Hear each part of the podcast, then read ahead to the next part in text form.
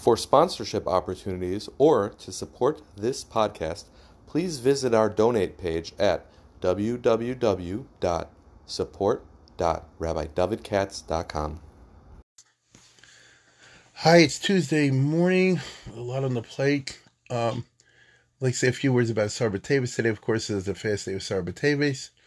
Uh, I remember we said in the past, but uh, for this year, um, but before I say anything, this is being sponsored by the Elbaum family, uh, by Howard Elbaum, Ari Elbaum, and the whole family for their uncle passed away, or Howard's brother, I should say, Gerald Elbaum. Uh, let's see what he has here. Yaakov Koppel ben Avram Menachem, that's Ari Elbaum, Zach Menachem, who was uh, named after Yaakov Koppel Likover, if you know there was a Hasidic. He was someone who had unwavering dedication to Yiddishkeit and his family. He devoted his life to those two pillars by making sure his kids, all of them Shomri Torah mitzvahs, received a Jewish education. Nothing made him happier than to see his kids go to yeshiva in Israel. He had a love for Frumkeit. He made a point to be close with the Rabbanim and to learn with them. He, was always attending my lectures I had some kind of uh, uh, a funny remark. He was staunchly pro-Israel, always on top of the latest news coming in out of Israel. I'm sure many people listening to this are the type that in the morning the first thing they open is the news from Israel. He maintained a close correspondence with his cousin Ezer Weizman and Ezer Weizman's wife Reuma. I bet you there are a lot of young people that are listening as they have no idea Ezer Weizman used to be president of Israel before that to command of the Air Force. Uh, while Gerald Elbaum's kids were learning yeshiva in Israel, he arranged for them to meet with Ezer Weizman, who was the president. Gerald Yaakov Koppel was nifter the week of Parshas Vayechi. When it mentions Yaakov Vinu's death, Yaakov, uh, so his name was Yaakov Koppel. Yaakov Lo Mace. As we know, several of his children and grandchildren now carry his name, and uh, hopefully they'll carry dedication to the Torah family and Israel. Uh, very nice. Very nice to pay tribute to his memory. Uh, Sarva is always a little bit funny, simply because, as I think everybody knows, more or less, it's the beginning of the siege of Jerusalem by Nebuchadnezzar. On the other hand, why that? And to be perfectly honest, it never exactly says it in the place you would expect, because if you look in the book of Malachim or Divrei Yamim, we have the straightforward chronicle of the history of Israel, the kings, including the Churban. They, if I, I think they don't mention the beginning of the siege. Uh, they just mention the perversity of the kings of Judah, and for the most part, that's true in the book of Yirmiyahu. Again, talks about all this at length. I think it's in Yecheskel where um, if I remember correctly, where uh, God tells Yecheskel, who is not living in Israel, because the prophet Yecheskel, who I mentioned this the other day, was um, a coin from round one when Nebuchadnezzar carried off the uh, Golos. Right? Remember, the, the exiles of the Jews always took place in two phases A, followed by B. That happened in the north and then in the south. In the north, you had the kingdom of the ten tribes. First, and it was destroyed by Ashur, the Assyrian Empire. If you'll take a look, you'll see the first half of them were carried off, like the Galil and the Avayardin and all that. And then a number of years later, the rest were carried off. The idea simply being that you had a warning how to do tshuva. If you didn't do tshuva, heck with you. Same thing happened in the south, um, because once the kingdom of the north of the ten tribes was exiled and wiped out, all that was left was the king of Yehuda, of course. I believe everybody knows this, listening to this. And uh, King Yehuda is pretty small. Of course, they had Yerushalayim Beis HaMikdash, but they messed it up with Avodah Gil, Rashi, Chadam, and all the rest of it. And uh, the new empire that had to deal with the Goyish Empire was uh, Bavel, Babylonia, who conquered Ashur. Um, the prophets of Israel, like Jeremiah, always kept saying, don't mess with them. Like I say, the state of Israel is not masugal to, to have a war with Putin or China or something like that. That's, that's not what you do. Uh, and so why would a small kingdom, mamish, a little tiny kingdom like Yehuda, get involved in international events? Uh, you know, should Israel get involved in Korean War, in, in Vietnam War. I mean, we, we can't do that. So, uh, that but but the kings of Yehuda did do that, and as a result, they ticked off Bavel because I'm sure I've said this before. Um, the the fundamental world politics of the biblical era, especially period we're talking about, was pretty simple. You have the Middle East, and you have a whole bunch of small states, and you have one or two biggies. And the biggies are going to, so to speak, swallow the small states, by which I mean that the biggies are going to become the, the superpower, and the others have to kiss up to them, pay them tribute, whatever, something like that. However, even if you are subordinate and pay tribute, you are still left autonomous. Uh, this was really the model most of the time in the ancient world. Uh, you had what you call suzerainty, which means that there's a, a powerful nation uh, that dominates the others, and um, what do you call it? The dominant, and, and the result is that it, uh, you know, is able to compel the smaller nations to follow along and do what it wants, and the smaller nations bow down to them and kiss up to them and all this sort of thing. Uh, sort of like the satellite countries for for Soviet Union, you know, and uh, and but you do have the right to rule yourself. It's mamish like the the satellite countries of the Soviet Union, Poland, Czechoslovakia, all the rest of it. They ruled themselves, provided they didn't get out of line with what the overlord wanted. So uh, let's say you're Jewish, and let's say you're living in Yehuda, like the prophet Yirmiyahu, and the dominant power, for example, would be Babel. All right, so you uh, do what the Babylonians want you to do in international affairs. Uh, if they want you to pay taxes and presents and tributes, so you do it. Uh, maybe there's a couple other things like that. But in return, you get to sort of rule yourself. So, to use the terminology we were talking about the other day, you know, the summum bonum, uh, you have Yerushalayim, you have a Beis Hamikdash.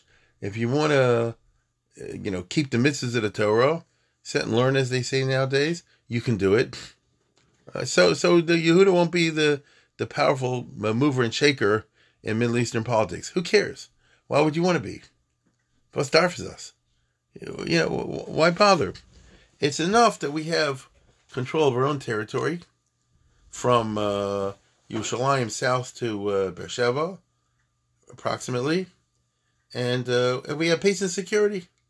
Matter of fact, in a certain situation, it's actually better to be part of a of a, a subordinate situation because the overlord powers, like for example Bavel or Asher or Mitzrayim, because they were the powers that dominated everybody else, they could impose a peace. Historians talk about the Pax Romana. When the Roman Empire ruled everything, it was a peace. It was a peace because the Romans were in charge of everything. I get that. But peace is peace. And if you're, do you understand what I'm saying? Were there any wars in Eastern Europe during the time the Soviet Union dominated everything?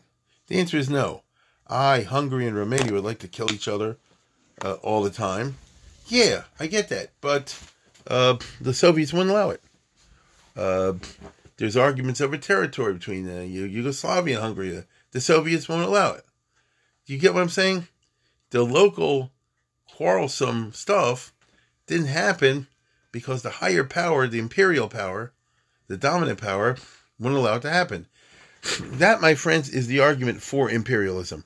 Today, imperialism is a dirty word, but uh, but it nevertheless exists, uh, and uh, we see this in the in the Putin Ukraine war. But the plus is that the imperial power um, projects a certain peace, and peace is not a small thing. Peace is not a small thing. So, for example, I mean, you don't realize we're living in such a world. Uh, I think many of you are familiar with the fact that the uh, European countries used to fight each other yom v'layla and buckets of blood were always poured out in all these stupid little wars. Uh, throughout history, you know, in the 1000s, the 1100s, the 1200s, the 1300s, all the way down to the 1900s. And it's always, you know, Italy versus Austria, for Germany versus France, you know what I mean? England versus France, Spain versus, you know, Italy, you know, the, the, those continuous wars. I'm not exaggerating when I say that probably in every single year there was a war somewhere in Europe raging. Not everywhere, but somewhere. I don't think that's an exaggeration if you count Eastern Europe. Now, therefore, the latest manifestation of this was in the first half of the 20th century, and when there were two big wars between the Germans on the one side and the British and French on the other. And millions of lives were lost. Shine. And then what happened? Well, ever since 1945, which is almost 80 years now, there's been no wars. Matter of fact, it's not even a desire for war right now, as far as I know. All those countries get along. Turns out they can live with each other, even though France has Alsace Lorraine and Germany has the Rhineland. Like, like big deal. You know, big deal. And this is because American imperialism, so to speak. The U.S. won the war, and after the war, we had all the money. And the United States, this is a schwach, I'm saying, not a ganai. The United States used its power to get the Europeans to stop fighting each other. And so the French and the Germans dramatically uh, reconciled. And uh, like I say, today there's no thought that the French and Germans want to fight each other. Why would they want to do that? So that's the plus of imperialism. Now, uh, in the, by the way, when the Soviet Union withdrew, it fell apart in 1990 or whatever. So you talk to have some wars like in Kosovo and the Balkans and things like that. You know, you do have some wars like that. Okay, so let's say I'm Yirmiyahu or Yeshayahu or somebody like that. And like I said before, we have Yerushalayim, we have a base in HaMikdash if we don't screw it up. Uh, we have the ability to practice our religion if we don't mess it up. Uh, we, if Bavel is in charge, and all the little states of the region have to obey Nebuchadnezzar, the king of Bavel, so then they won't attack each other because Nebuchadnezzar won't allow it. So then guess what? We're not going to have those stupid constant wars that the king of Yehud always had to do with Edom and Moab and Ammon and the Plishtim and so on and so forth, which always made life so lousy because you're a farmer. You don't realize, I don't think most people realize the Metzias of life in biblical period. You're a farmer, you're trying to build, a, you know, your farm, put away a little crops and money, and here comes an invasion party of the Plishtim or the Edom or the Midian or something like that. If you read in the Tanakh closely, especially Book of Malachim, you see these references to raids and things back and forth and violence. It was like nuts.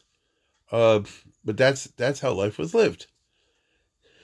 That's how life was lived. Now, um, when there's a, a, a, an overlord power like Nebuchadnezzar, the king of Bavel, so he won't allow one group to do the other. He says, "You're all under my control. Therefore, you know, mind your own business. Don't attack each other."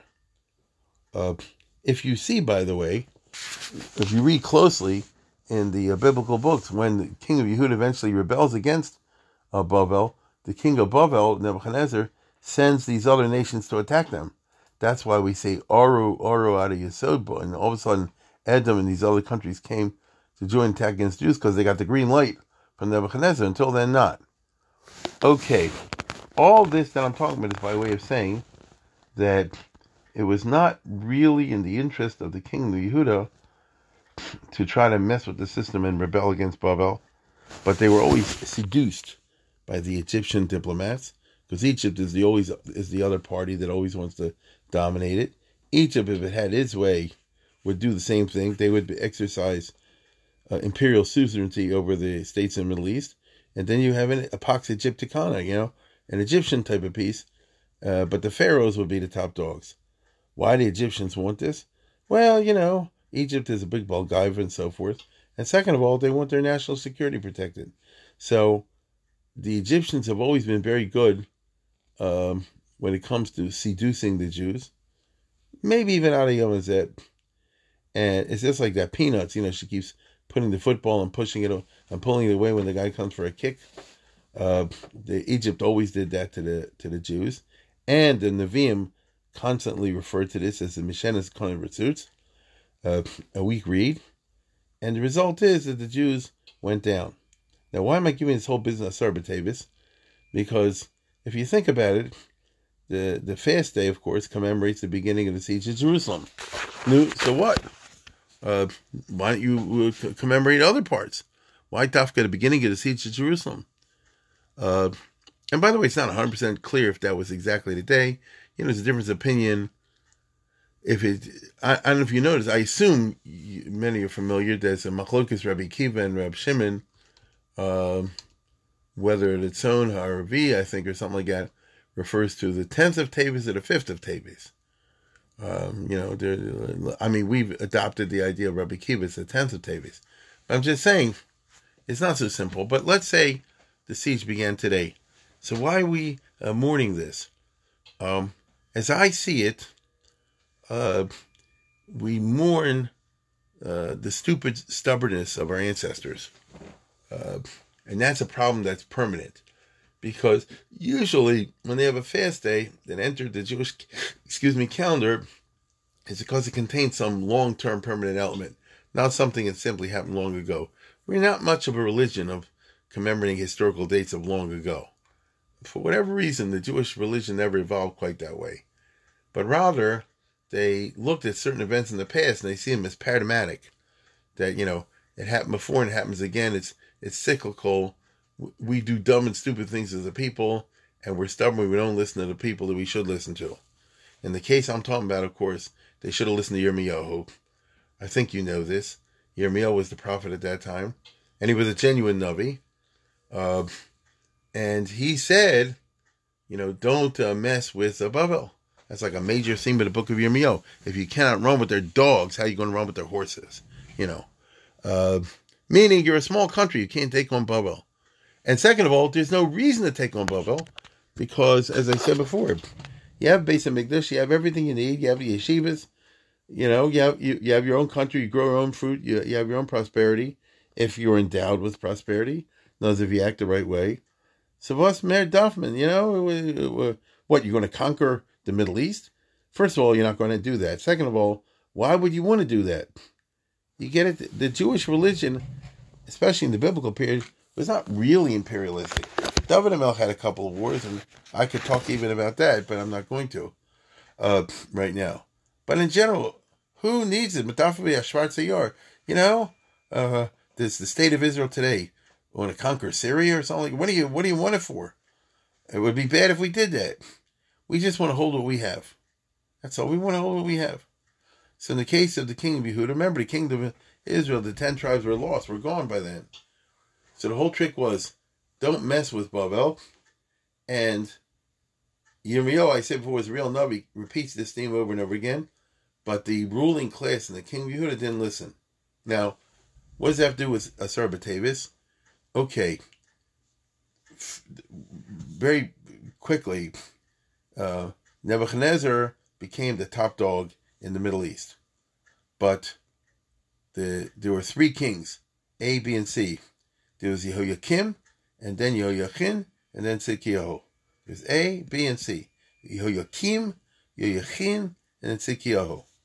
So Jehoiakim was uh, an Egyptian candidate on the throne, and therefore he backed Egypt against Babel. And he had his head handed to him. Uh, Nebuchadnezzar invaded, beat him, captured the it and marched him on a death march that he died Kvuras Chamor. He was very wicked, but we won't go into that. So, in other words, early on, the reign of Nebuchadnezzar, the kingdom of Yehuda sided with Egypt against Babel, and they were invaded and defeated, and the king was uh, overthrown. Now, um, then came the king B, Yehoiachin. There are different accounts in the Tanakh between Divrei and, and Malachim, but the bottom line is it was a young king who took over when his father was killed by Nebuchadnezzar. But within a very short time, he also had to give in. And Nebuchadnezzar came and was really PO'd at everybody and blamed the elites of the kingdom of Judah for following a pro Egyptian, anti Babylonian policy. And instead of killing everybody and wiping out the Beis Hamikdash, he simply removed elite A and replaced them with elite B. He got rid of Yehoiachin and all of his guys, that's the Harsh and Masger story, and marched them off to Babylon. And as I mentioned the other day, kept them in prison until he died as a political prisoner. When he died, did Nebuchadnezzar's son, uh, this is many years later, let him go. Uh, that's what happened to Yoachin. But as I said before, Nebuchadnezzar said, I'm going to take elite A and remove them from the scene and replace them with elite B. The idea being, you should be on my team. I want you, the second elite, to be pro Bovel. After all, I put you in power. And second of all, I'm leaving you your own country. I'm letting you have a base of Migdash. I'm not persecuting the Jewish religion. I'm not doing anything to you. But I am the superpower over here. And I'm not going to have it that the local little countries do whatever they want. They got to listen to what I tell them. Uh, and that's how he put Tzidkiyahu on the throne. Uh, Tzidkiyahu, the last king of Judah, uh, therefore came onto the throne as a leader of Elite B, and with the idea and the promise, even it says he took an oath uh, to be pro-Babylonian. Okay, so what's the problem with that? Again, you can keep Shabbos, you can keep mitzvahs, you can observe Taryag mitzvahs. You have a base on Migdash. The possibilities of Ruchnius, if you want, you go there, are there. I'll say it again. You have a base Migdash, Shechina, the whole, the whole nine yards. Um, the kingdom of Yehuda, of course, had its own religious problems because it was a time of Avodah but nevertheless, that's got nothing to do with foreign policy, or it shouldn't. That's something the Jews should deal with on their own. But he didn't listen, and instead he was seduced by the Egyptians, once again, and uh, sided with them against Babylonia. So even though he was put in as Team B, and even though he was put in by Nebuchadnezzar to be pro Bavel, that's the reason he was put on the throne, he and his gang and his advisors, they flipped. Well, first of all, that's a bad politics. The first rule in politics is you should be loyal to the one who built you up. As Abraham Lincoln said, an honest politician is a, is somebody who, when you buy him, he stays bought. right? You know, you make a commitment, you, you keep the commitment.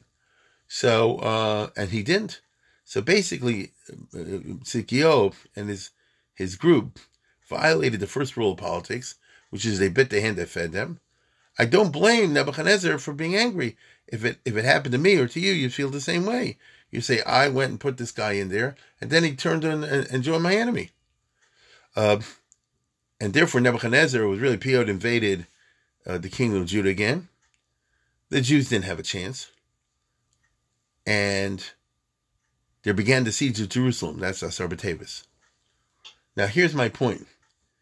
Yirmiyahu says in the book that even though you've done things that will make the king really PO'd at you, and you probably figure he's going to come and kill you and torture you and this, that, and the other, but it's not true.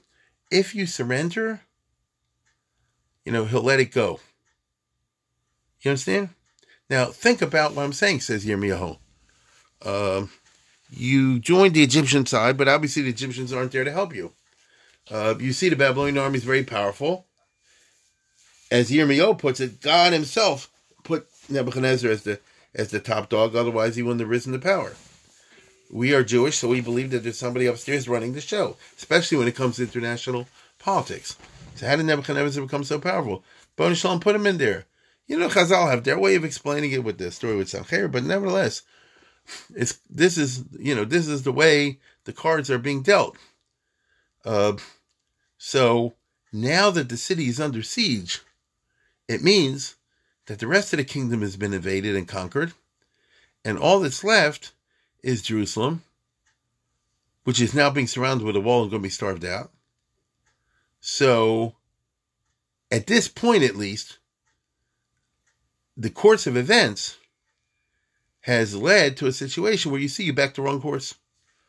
And what you should do is surrender, appeal to Nebuchadnezzar, and say, I'm very sorry, I made a terrible mistake. I know I deserve bad and all the rest of it. I hope you'll show me mercy. And he will. Now, Yirmiyahu was a real Navi.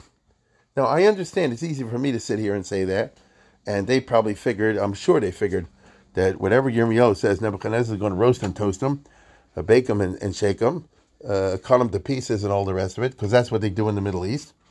But, to be perfectly honest, the most he would do would be to replace Team B with Team C. That's what he did the first time. He replaced Team A, which was Yehoiachin, with Team B, which was Sikio. And in worst case, they would carry out Sikio. Worst worst case, they would carry out Sikio to exile in Babylonia in a, a dungeon there, but they would leave the kingdom alone. So at this point, Sikio and the nobles, if they would have been patriots, would have said, "We're going to sacrifice our own selves on behalf of the kingdom." And rather than bring on a korban, let's try to uh, treat with and uh, appeal to the Babylonian armies besieging us. After all, where is it going? If they joined the Egyptians against the Babylonians, it only made sense if some kind of major war erupts in the Middle East, and there's at least a chance for both armies to have a shot at winning. But if the Babylonian army was able to penetrate and take over Yehuda, Ad Kedei Kach, that all that's left is Jerusalem, and now they're beginning a siege, a Batavis, and building a wall around Jerusalem so nobody's getting in and out. And as we all know, that resulted in starvation, uh, right? As you know from the book of Echa. So, um, uh, obviously, the plan didn't work. No, obviously the idea that there would be some kind of war in which at least the Egyptian side would have a chance didn't didn't pan out. So at that point, you have to be realistic and say we made a mistake, made a boo boo, and we're going to follow Yirmiyahu, and let's send for a, uh, uh, you know appeal for uh, some kind of surrender on terms. And I'll say it again. And Yirmiyahu said that Hashem told him that you know if you surrender, you will not get hurt. Maybe get wrapped on the knuckles or something like that.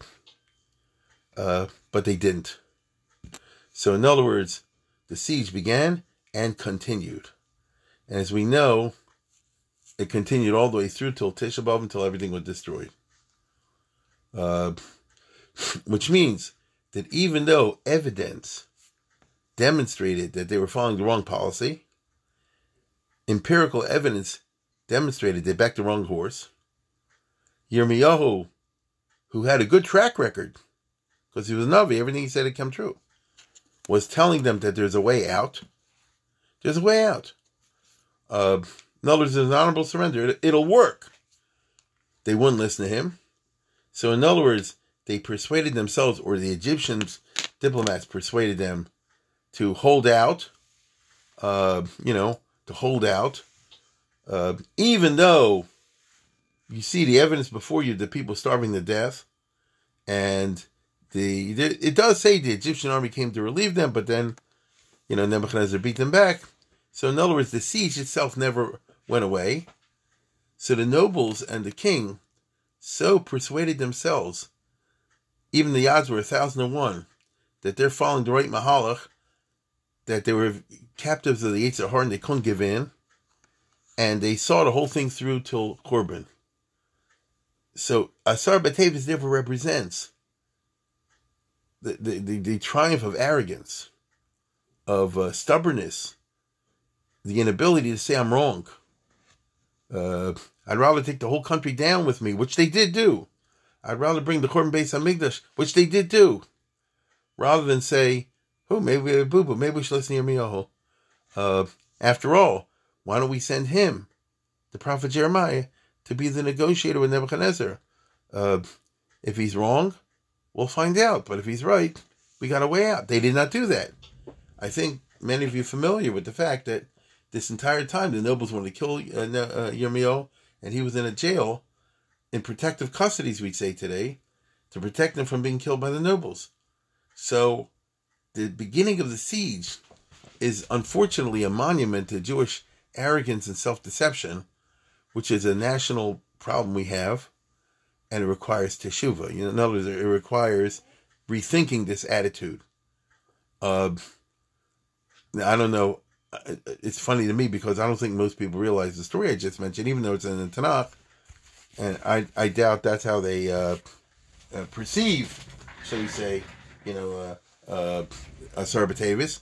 It's really like the unknown uh, fast day. and usually there's a lot of uh, Dvar Torahs on the, you know, they have nothing to do with Asar B'Tevis per se.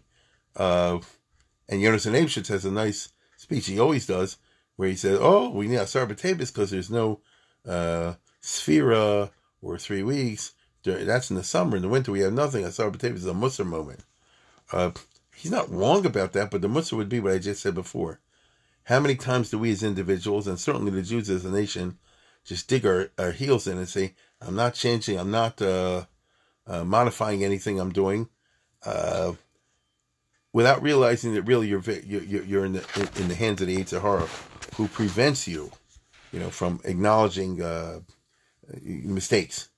We all know that the in life the big trick is to acknowledge mistakes when they happen. Uh, nobody's perfect. Everybody makes mistakes. The only thing is you realize it. You know, uh, you ever have a situation where you and your spouse, once somebody did something wrong, and the other one says, "Oh, you did something wrong," then you say, "I guess it's true. I made a mistake. Won't happen again."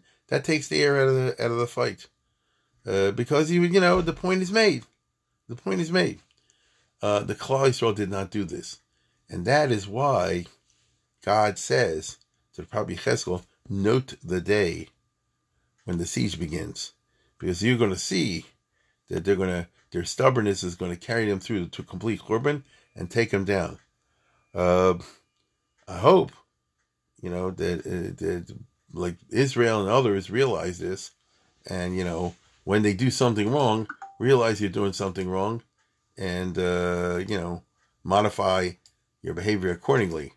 Um, but the Hara is very clever.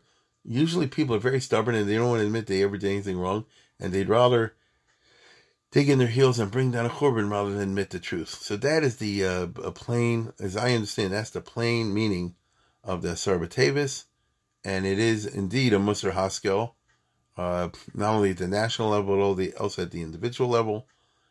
And um, with that, I'm going to wish everybody an easy fast and thank the Elbaum family. It should be a uh, tribute to Jerry Elbaum, who many of us remember well, and uh, and family uh, Avram I'm thinking of. And uh, with that, I wish you a good day.